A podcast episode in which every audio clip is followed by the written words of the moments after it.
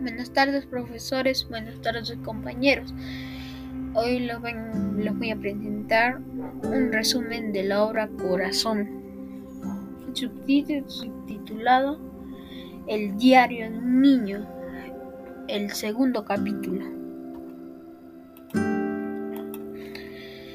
El segundo capítulo empieza con el subtítulo Nuestro Maestro. El profesor se presenta a la clase y los, y los alentó a cada uno a tener un buen comportamiento durante todo el año escolar, ya que esto les traerá recompensas. Además que al pasar tanto tiempo juntos durante el día, debería convivir como una verdadera familia todos en el salón.